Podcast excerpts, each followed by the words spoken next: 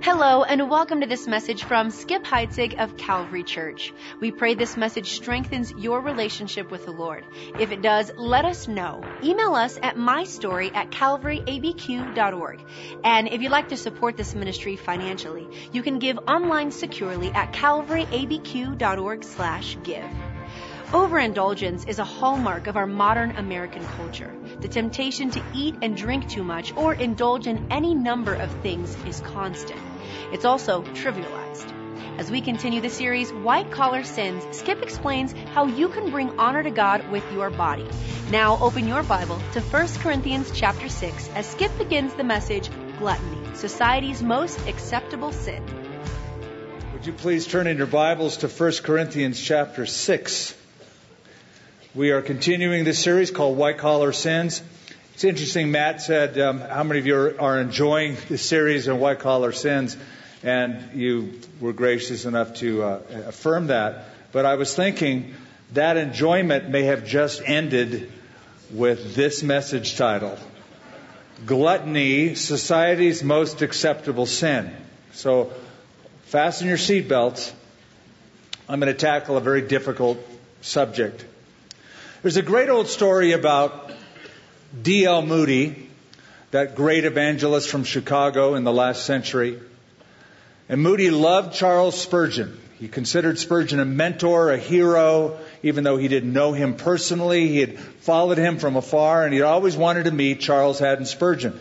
So Moody went over to London, knocked on his door. Spurgeon opened the door, answered it, and opened the door with a big cigar hanging out of his mouth, which shocked D.L. Moody and he kind of stepped back a few steps on the stoop, shocked and bewildered. And Moody said to Spurgeon, How can you, a man of God, do that? And Spurgeon was always up for a challenge, and he smiled, took the stogie out of his mouth, walked down a few steps where Moody was, and pointed to D.L. Moody's rather large, rotund stomach, and said, The same way that you, a man of God, can do that. It was reported that Spurgeon even said, Mr. Moody, I'll put down my cigars when you put down your fork. Have you noticed that Christians are quick to judge others on obvious, blatant sins? I would call them cultural sins in some regards. They're quick to say, well, you shouldn't smoke, you shouldn't drink, you shouldn't say those words, you shouldn't own those things. But they themselves, while they say that, may be guilty of this very sin of gluttony. Now I'm going to venture a guess that you've probably never heard a sermon on gluttony in your life. It could be, but I, I doubt that you have, or very, very few have. I've never preached one on it. This is the first time. You're thinking, you must be crazy to even try to tackle this subject. You want to make everybody your enemy? And that is certainly not my desire. When you hear the word gluttony, I wonder what image comes into your mind. I'll be honest with you, the first, when I think of gluttony, the first image that comes to my mind is from the movie Star Wars. I think of Jabba the Hutt. Right? That big old, I'm so Lord. Right? That is like the personification of gluttony. Now maybe some of you are more spiritual than I am.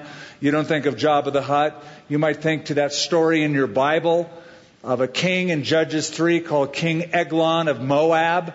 The Bible says that he was a very fat man. That's right there in the Bible, King James and all. And it says that Ehud from Israel was a left-handed warrior who came to give a message to King Eglon, and it was a 18-inch bladed sword that he kept on his side and he plunged it. He said, I have a message for you from God to his enemy. And he plunged it into Eglon. And it says Eglon was so large that it just consumed the 18 inch blade, handle and all. Just the folds of the fat kind of went around it. And I just got to say, it's one of the coolest stories in the Bible if you're a guy. But the Bible does speak about this issue. In Proverbs 23, Solomon, who probably knew a lot about gluttony, said, Do not mix with winebibbers or gluttonous eaters of meat, for both will come to poverty. In Ezekiel chapter 16, there's a very interesting text regarding the city of Sodom. Most people think of Sodom as being destroyed by God for one particular sin, and they're quick to bring that out. However, it says in Ezekiel 16 that the sins of Sodom were pride, laziness, and gluttony, while the poor and the needy suffered outside. Then there's this crazy text in Proverbs 23 where Solomon says, When you sit down to eat with a ruler, consider carefully what is before you and put a knife to your throat if you are a man given to appetite. Do not desire his delicacies, for they are deceptive food. Now, the idea isn't go sit down and slit your throat. The idea, graphically put in poetic language, is don't allow yourself to be controlled by a meal, even if it's a really great meal from a really great king. The basic idea of gluttony is overindulgence. And sure, we can talk about food, and that's what our minds go to, and the Bible does speak about that, but I think we also need to broaden that out a bit and think of overconsumption, overconsumerism, overindulgence in just about anything. And I think you might agree that of all the periods of church history, this subject has never been more pertinent than it is now. I read an article by Joe McKeever, a pastor and an author. The article grabbed my attention. It was called Five Reasons Pastors Don't Preach on Gluttony. I thought, well, I got to read that. Five reasons why pastors don't preach on gluttony. I, I, before I even read the article, I thought, well, I know why they don't. They want to keep their job. But that wasn't one of the reasons. He gave five reasons. It's in Christianity.com. But afterwards, he gives three reasons why they should preach on gluttony. Number one, he says, is health. I'm quoting him. He said, obesity is the scourge of our times. It is the black plague of the 21st century. Look at an old video clip of city life in the 1940s and how slim people were. Then stand in the mall and look at your neighbors. So he says health is the first reason. Second, he says, is scripture.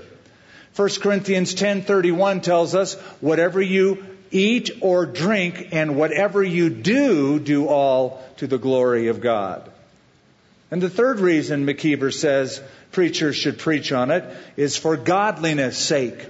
Part of godliness, he argues, is self-control. And that is part of the fruit of the Spirit, as we'll see in Galatians 5. Now we live in this culture. We live in this society. And what you should know is that our society is now beginning to adjust for this lifestyle change, this sort of gluttonous behavior. Airlines are redesigning and reconfiguring their airplanes to accommodate larger sized patrons. Hospitals are adding space just to handle the multiple diseases that are stemming from this lifestyle. Now, having said that, and it's interesting how quiet we got at this last few moments. You could almost hear a pin drop if we had a hard floor. At the same time, I, I need to say this. We have to be very, very careful here not to judge a person based upon outward appearance, based upon body type. We do not see the heart. Only God sees the heart. And it's wrong. In fact, it's sinful to judge the inside of a person based on the outside of a person. We don't know the conditions that exist. Different people have different metabolisms. Different people have different genetic makeups. And there are certain medical reasons why a person can gain weight. Even Jesus was accused of being a glutton, which was untrue. But I've had you turn to 1 Corinthians chapter 6 because I want to look at this through a very particular lens of two verses. 1 Corinthians chapter 6, beginning in verse 19. Or do you not know that your body is the temple of the Holy Spirit who is in you, whom you have from God, and you are not your own? For you were bought at a price. Therefore, glorify God in your body and in your spirit, which are God's. In view of this very negative topic, I want to give you four positive truths, four affirming truths about your body. And essentially, what Paul gives us in these two verses could be seen as a mini theology of the human body. Here is Paul the Apostle's theology of your body. First of all, your body is a holy place. Notice he says, Do you not know, verse 19, that your body is the temple? Now, three times in 1st and 2nd Corinthians, the Apostle Paul regards the individual Christian's body as the temple of God. Once in Ephesians, he talks about all of the members, all of the people, the corporate body of Christ as God's temple. But three times in 1st and 2nd Corinthians, he's referring to the individual Christian as the temple. So Paul is speaking here about the physical human body. And what he is dealing with is a culture that was existing in Corinth at the time. And that was the culture of pleasure. So what I want you to do is notice something. We're going to look at context here. I want you to go back to verse 12. Paul says, All things are lawful for me, but all things are not helpful. Just because I can do anything, they're not right. I shouldn't do all things. All things are lawful for me, but I will not be brought under the power of any. I'm not going to be addicted to anything. Foods for the stomach, and the stomach for foods. But God will destroy both it and them. Now, the body is not for sexual immorality, but for the Lord, and the Lord for the body. And God both raised up the Lord and will also raise us up by his power. Do you not know that your bodies are members of Christ? Shall I then take the members of Christ and make them members of a harlot? Certainly not. Or do you not know that he who is joined to a harlot is one body with her? For the two, he says, shall become one flesh. But he who is joined to the Lord is one spirit with him. Flee sexual immorality. Every sin that a man does is outside the body, but he who commits sexual immorality sins against his own body.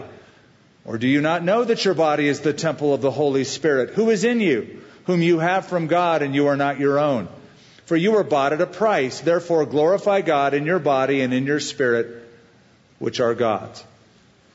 Now, verse 13 was a slogan spoken by people who lived in Corinth. I want you to notice what it was. It says, foods for the stomach and the stomach for foods. People were saying that all over the streets of Corinth. That was a modern common slogan in Corinth 2,000 years ago. And what it meant was this food is a necessity, but it's also a pleasure. And for that matter, so is sex. It's a necessity for procreation, but it's also very pleasurable. So they use this little slogan to justify their excessive behavior. They used it to justify gluttony, sexual immorality, drunkenness. It was a lifestyle of hedonism. It's all about getting pleasure from my body. So Paul says that may be true that food and sex are both necessities as well as a pleasure, but what you need to know is your body serves a higher purpose than just your pleasure. It is God's place. It's a holy place. So get this. You have a body, but you are not just your body. You are body and spirit. Paul says that in verse 20 that you should glorify God in your body and in your spirit, which are God. So you have a spirit, but you also have a body, and the body is the means by which your spirit communicates to others around you. You want to share your feelings, your inmost thoughts, how you process things, your values. That comes through the medium of your physical body. But Paul calls it a temple. Something they would be familiar with because in Corinth there were many temples. And I've been to Corinth and I've seen the ruins of the temples to Aphrodite and Apollo and Asclepius and others. But if they were Jewish in their background, some of them were, they would automatically think that there was also a temple in Jerusalem to the true and living God. And that would have special meaning to them.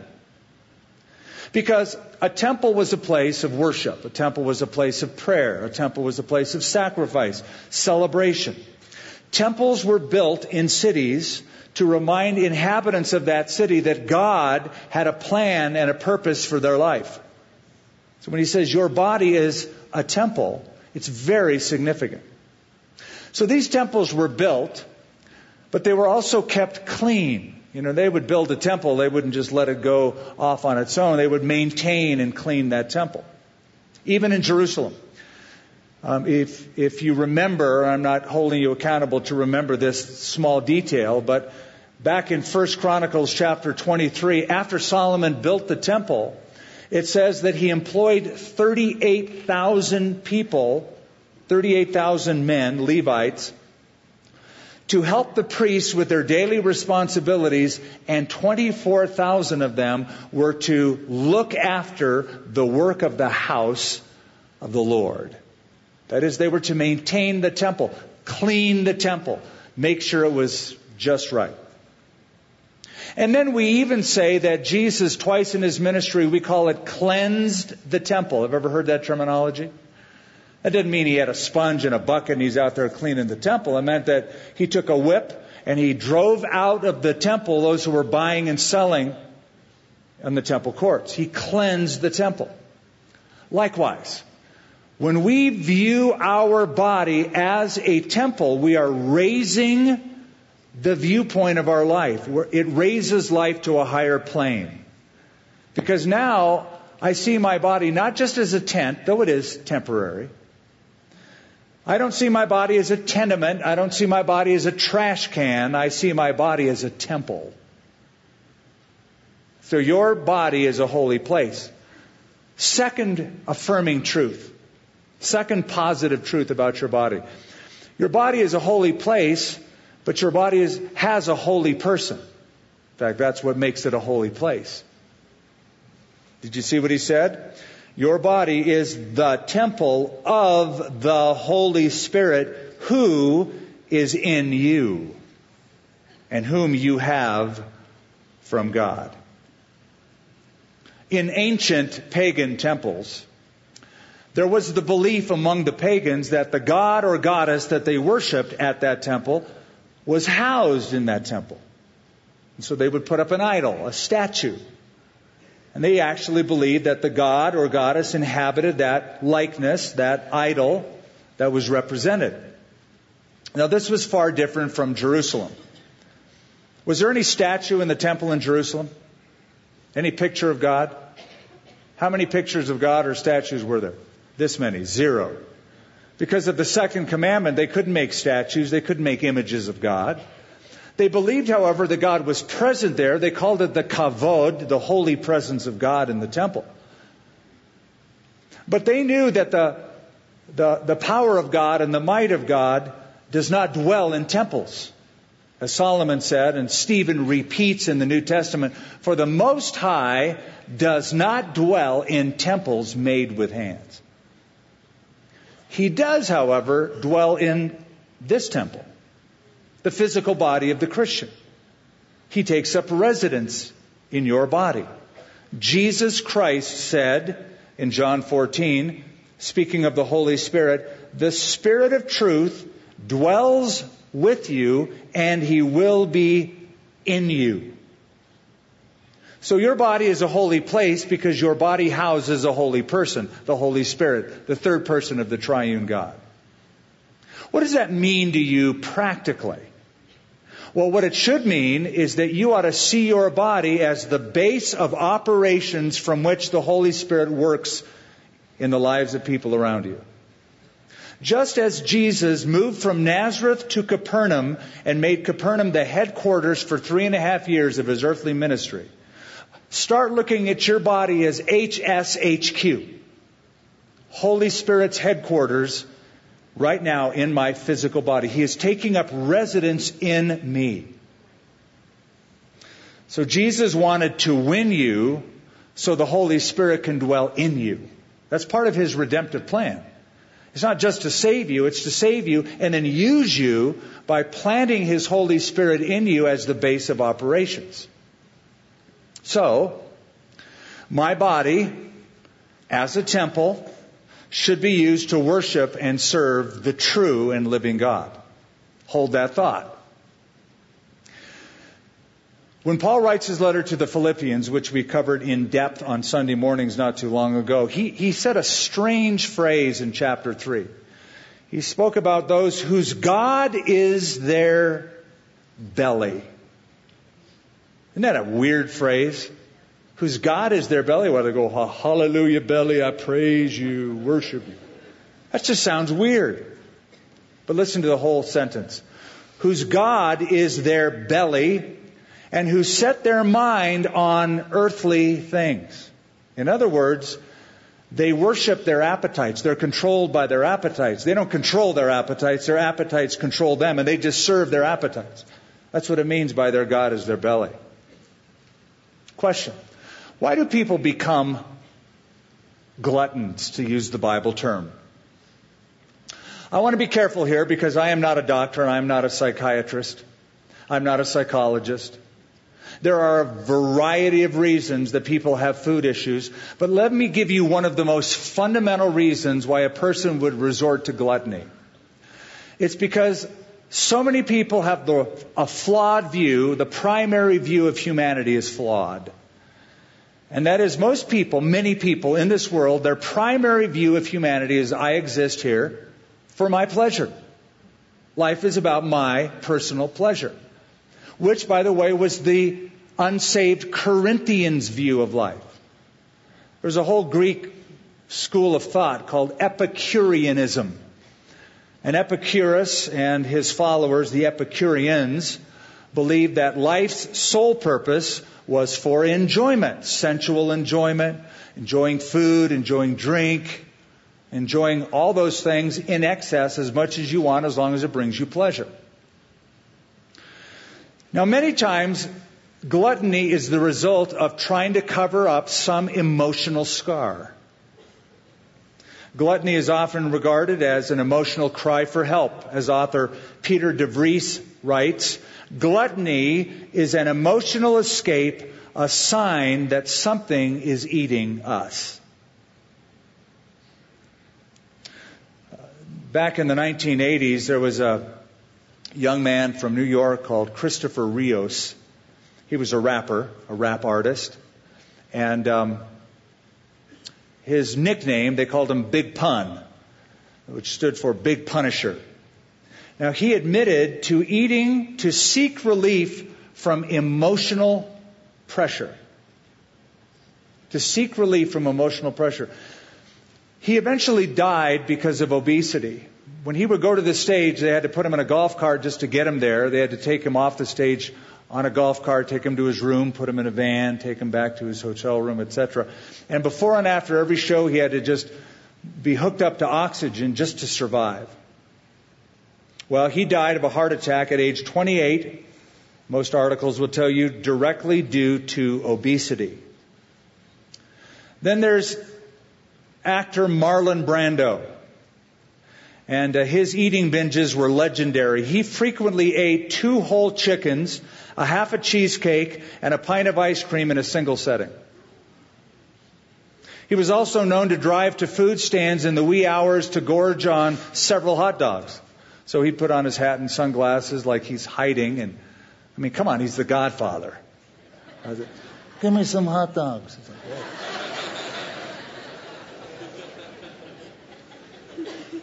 Close to his death, Brando weighed over 300 pounds. Now, did you know that Satan often tempts people with food? He did it with Eve in the garden. He held out food to tempt her.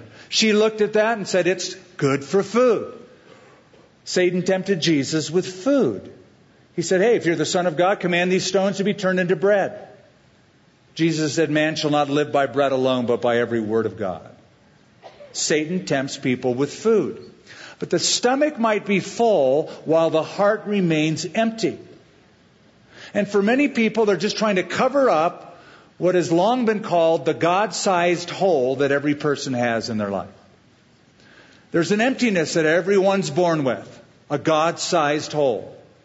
And people can try to fill it with food, with drink, with sex, with status, with wealth, with experiences, but that hole just grows bigger. Because a God sized hole can only be filled with God Himself.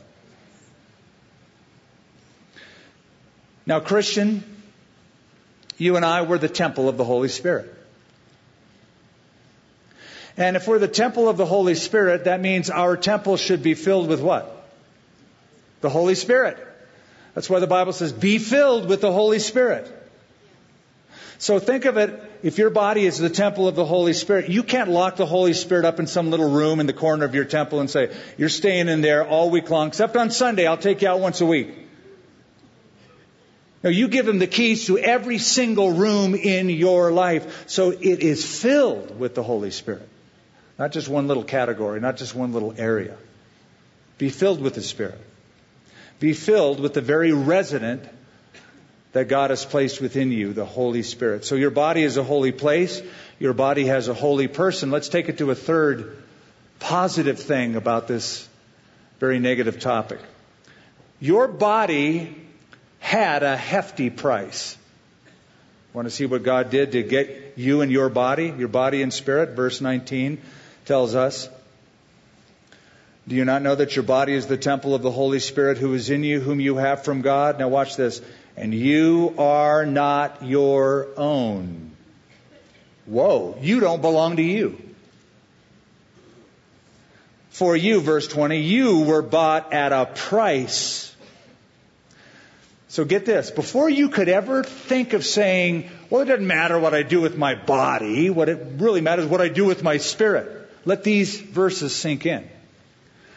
God paid a hefty price to get both you, your spirit, and your body, and they're one package. And that was, according to 1 Peter chapter 1, you were redeemed by the precious blood of Christ. Vance Havner put it this way, salvation is free, but it's not cheap. Now, because God paid that hefty price, that means He owns your very life. As Daniel would say to Belshazzar back in Daniel chapter 5, God holds your very breath in His hand. What that means is you cannot claim independence. You cannot claim individuality. You cannot claim self-determination. You cannot say, I'm my own person. I'll do whatever I want to do. No, you're not. You were bought with blood. God bought you for himself, is Paul's point. So wouldn't you want to make lifestyle choices that reflect that great truth? Wouldn't you want to make sure that the base of operations for the Holy Spirit, your body, is kept as pure as possible? Think of your body as a city. In ancient times, they would put a wall around the city to keep bad guys from coming in and good guys from getting hurt by them. They had walls around every city for protection. And in those city walls, they had city gates. And that was to monitor the flow of traffic. Let certain people in, but not others. Let certain people out while protected, but they could come back to that protection. So think of your body that way. You have gates. You have the eye gates. You have ear gates. You have a mouth gate. You open your eyes and you let images in. You let things into your eye gates. Be very careful what you look at, especially men. Be very careful what you allow your eyes to fixate on. Protect the city by the gate. Be very careful what you allow in your hearing that can be unwholesome. Be very careful in the mouth gate what words you let out, what foods or items you bring in. Make sure that it's protected. Now, someone might be thinking, yeah, but Jesus said it's not what goes into a man that defiles him, but what comes out of a man, you're absolutely correct. But we're not talking about being defiled here. We're talking about being usable as long as is physically possible. Make sure that your body is a well tuned instrument in God's hands. Because you see, gluttony, according to this article that I have, devalues and lowers our quality of life. Quoting from it, it says, obesity is a health hazard it's a risk factor for such serious health issues as type 2 diabetes, high blood pressure, unhealthy cholesterol levels, heart disease, stroke, colorectal, breast, and uterine cancer, gallstones, infertility, joint problems, and back pain. Sorry for some of your TMI. But obesity causes 300,000 people a year their lives. That's, that's the rate in this country. Every year, 300,000 people die of obesity. Not to mention the emotional scarring, the depression, the low self-esteem, and other factors that are involved. So, so God did something to purchase you so that the Holy Spirit can then live in you from which He can influence and work on people around you. Now let's close this off and let me give you a fourth positive truth about your physical body. Your body has a heavenly purpose. There's a word in verse 20 that is the hinge word. It's the word therefore. Notice he says, therefore, glorify God in your body and in your spirit, which are God. You know, that's how Paul writes. He was so logical. He would say stuff, stuff, stuff, more stuff, and then he'd go, now therefore. So I said all that stuff because it's leading to this. All that means this. And here's the hinge. Therefore, because God gave his son to buy you, to place his Holy Spirit in, therefore, our responsibility, glorify God in your body and in your spirit, which are God's. In other words, your body should be a billboard to the glory of God. That is, your body should point people to God. Now, I know you've heard that term before, glorify God. It's a Bible sounding term, Bible sounding phrase. What does it mean exactly? Let me tell you what I think it exactly simply means. I'll break it down. It means your mouth, part of your body, your mouth can preach the gospel. Your hands can help the needy. Your feet can go to the lonely. Your ears can listen to the brokenhearted. Your lips can smile at the oppressed. Your eyes can give attention to the forlorn. And in all these ways you use your body, you are telling a world God cares about you. God loves you. That's how you glorify God in your body. Now, when I start thinking of my life this way, life doesn't become about my pleasure. It becomes about His purpose. So instead of this slogan in Corinth, verse 13, foods for the stomach and the stomach for foods, my slogan is my life for His glory. My lips for His glory. My eyes for His glory. My ears for His glory. My whole life for His pleasure. Therefore glorify God. Now here's the irony to this. When I live for His pleasure and His purpose, I find pleasure. And I find my purpose. It's funny how that works. The more you give your life away, Jesus said, the more you gain your life. The more you pour it out, the more it comes back. The more joy you get by not living for your own pleasure or joy. But you live for His pleasure and purpose, and that brings you joy. It's funny how that works.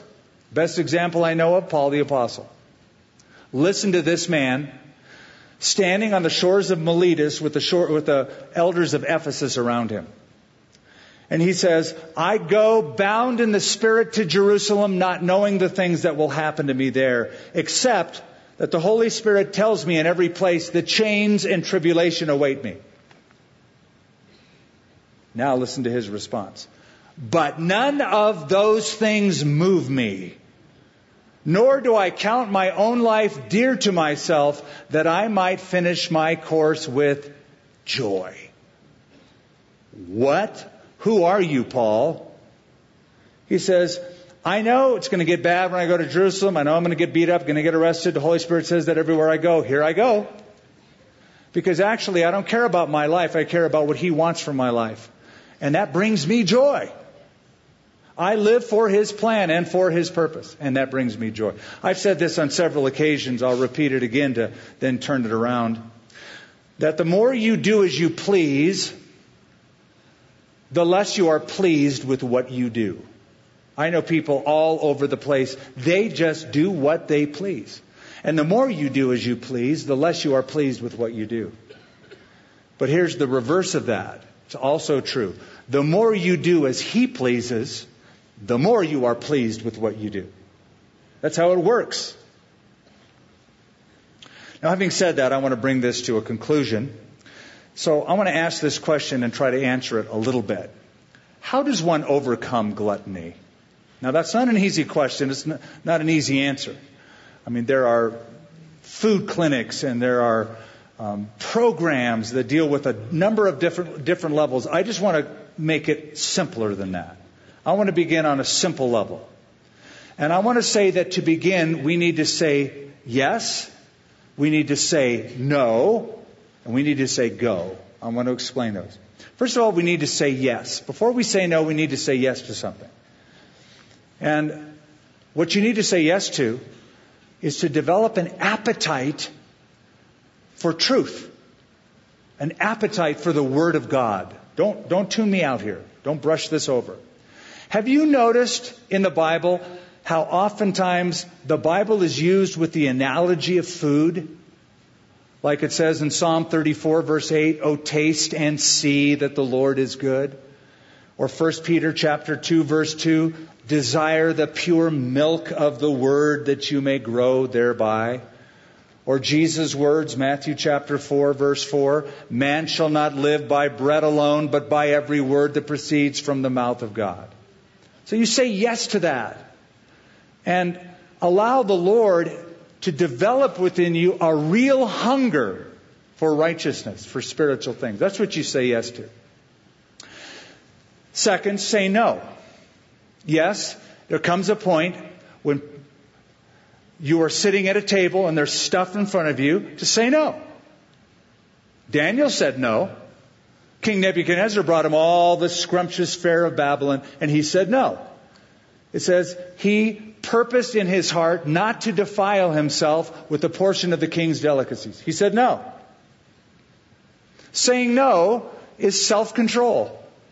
And the Bible says that's part of the fruit of the Spirit. Galatians 5, for the fruit of the Spirit is love, peace, joy, long suffering. Down the list is self control. It means saying no to certain kinds of food. It means saying no to large portions of food. It means saying no to seconds, or thirds, or fourths. One of the ultimate ways of saying no is something that is little talked about these days. It's called fasting. The Bible talks about fasting from food. That's where you say no to food itself for a period of time for a specific purpose. When Jesus spoke about this on the Sermon on the Mount, he said, and listen to how he put it, when you fast, don't be like the hypocrites. Notice he didn't say if you ever fast. He just assumed you would. So he said, when you fast, don't be like the hypocrites who make a big show of it, but do it this way. So when you fast, you are making your appetite your slave. You're, you're saying, appetite, you're not going to control me. Because your appetite wants to control you. Because you're thinking, man, it's been 20 minutes, I haven't eaten. And we even say, I'm starving to death. So when you fast, you tell your appetite, get down, behave. You're not going to control me. I'm going to control you so that for a period of time I can focus on the Lord's voice. So say yes, say no, and then finally say go. Now this is very practical. It means get up and move that body around. We live in a very sedentary culture. We live in a desk bound, chair bound, couch bound culture. And sometimes you just need to tell your body, like Paul said, I beat my body into subjection, right? I make it a slave. Get up and go. 1 Timothy chapter 4 verse 8 tells us bodily exercise profits a little, but godliness is profitable for all things. I've heard people for years quote that as a reason why they don't exercise. Well, bodily exercise just profits a little. Okay, you need a little help. And yeah, the idea is godliness is more profitable than bodily exercise, but the idea of the verse is bodily exercise has some value. So use the value. And keep your instrument, your human physical body, as usable in God's hands as healthy as possible until the day He calls you home.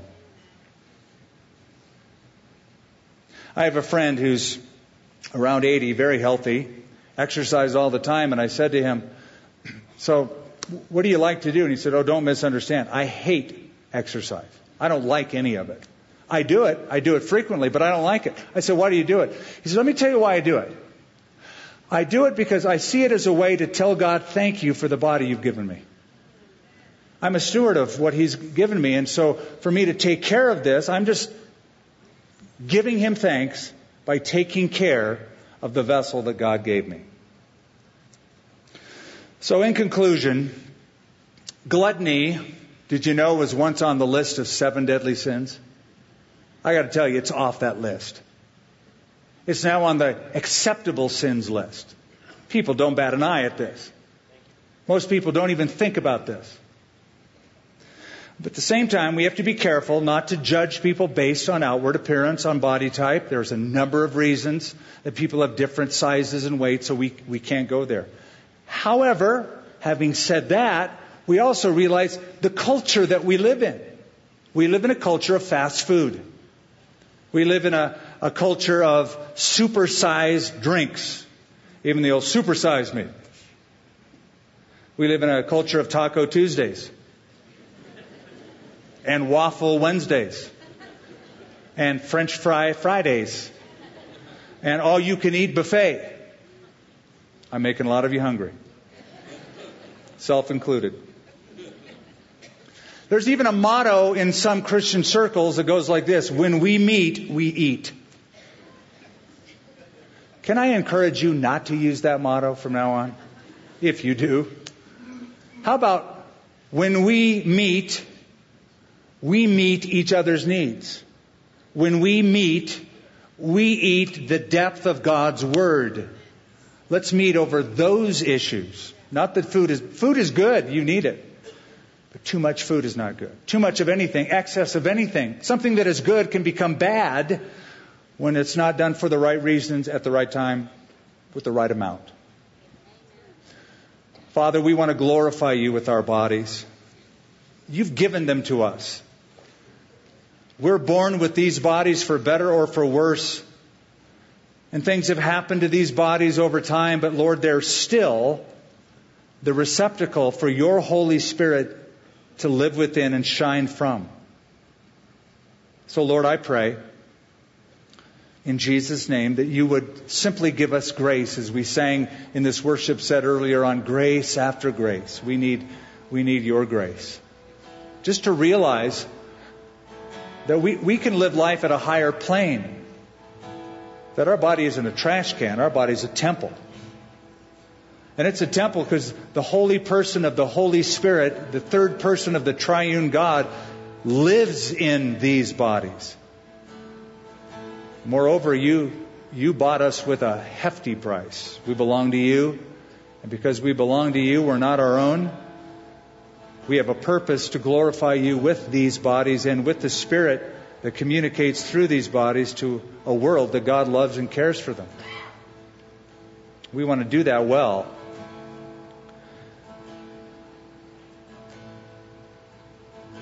In Jesus' name. Your body is a holy place and it has a heavenly purpose. So, how will you apply what you learned in this message to become a better steward of your body? Let us know. Email us at mystory at calvaryabq.org. And just a reminder, you can give financially to this work at calvaryabq.org slash give. Thank you for joining us for this teaching from Calvary Church.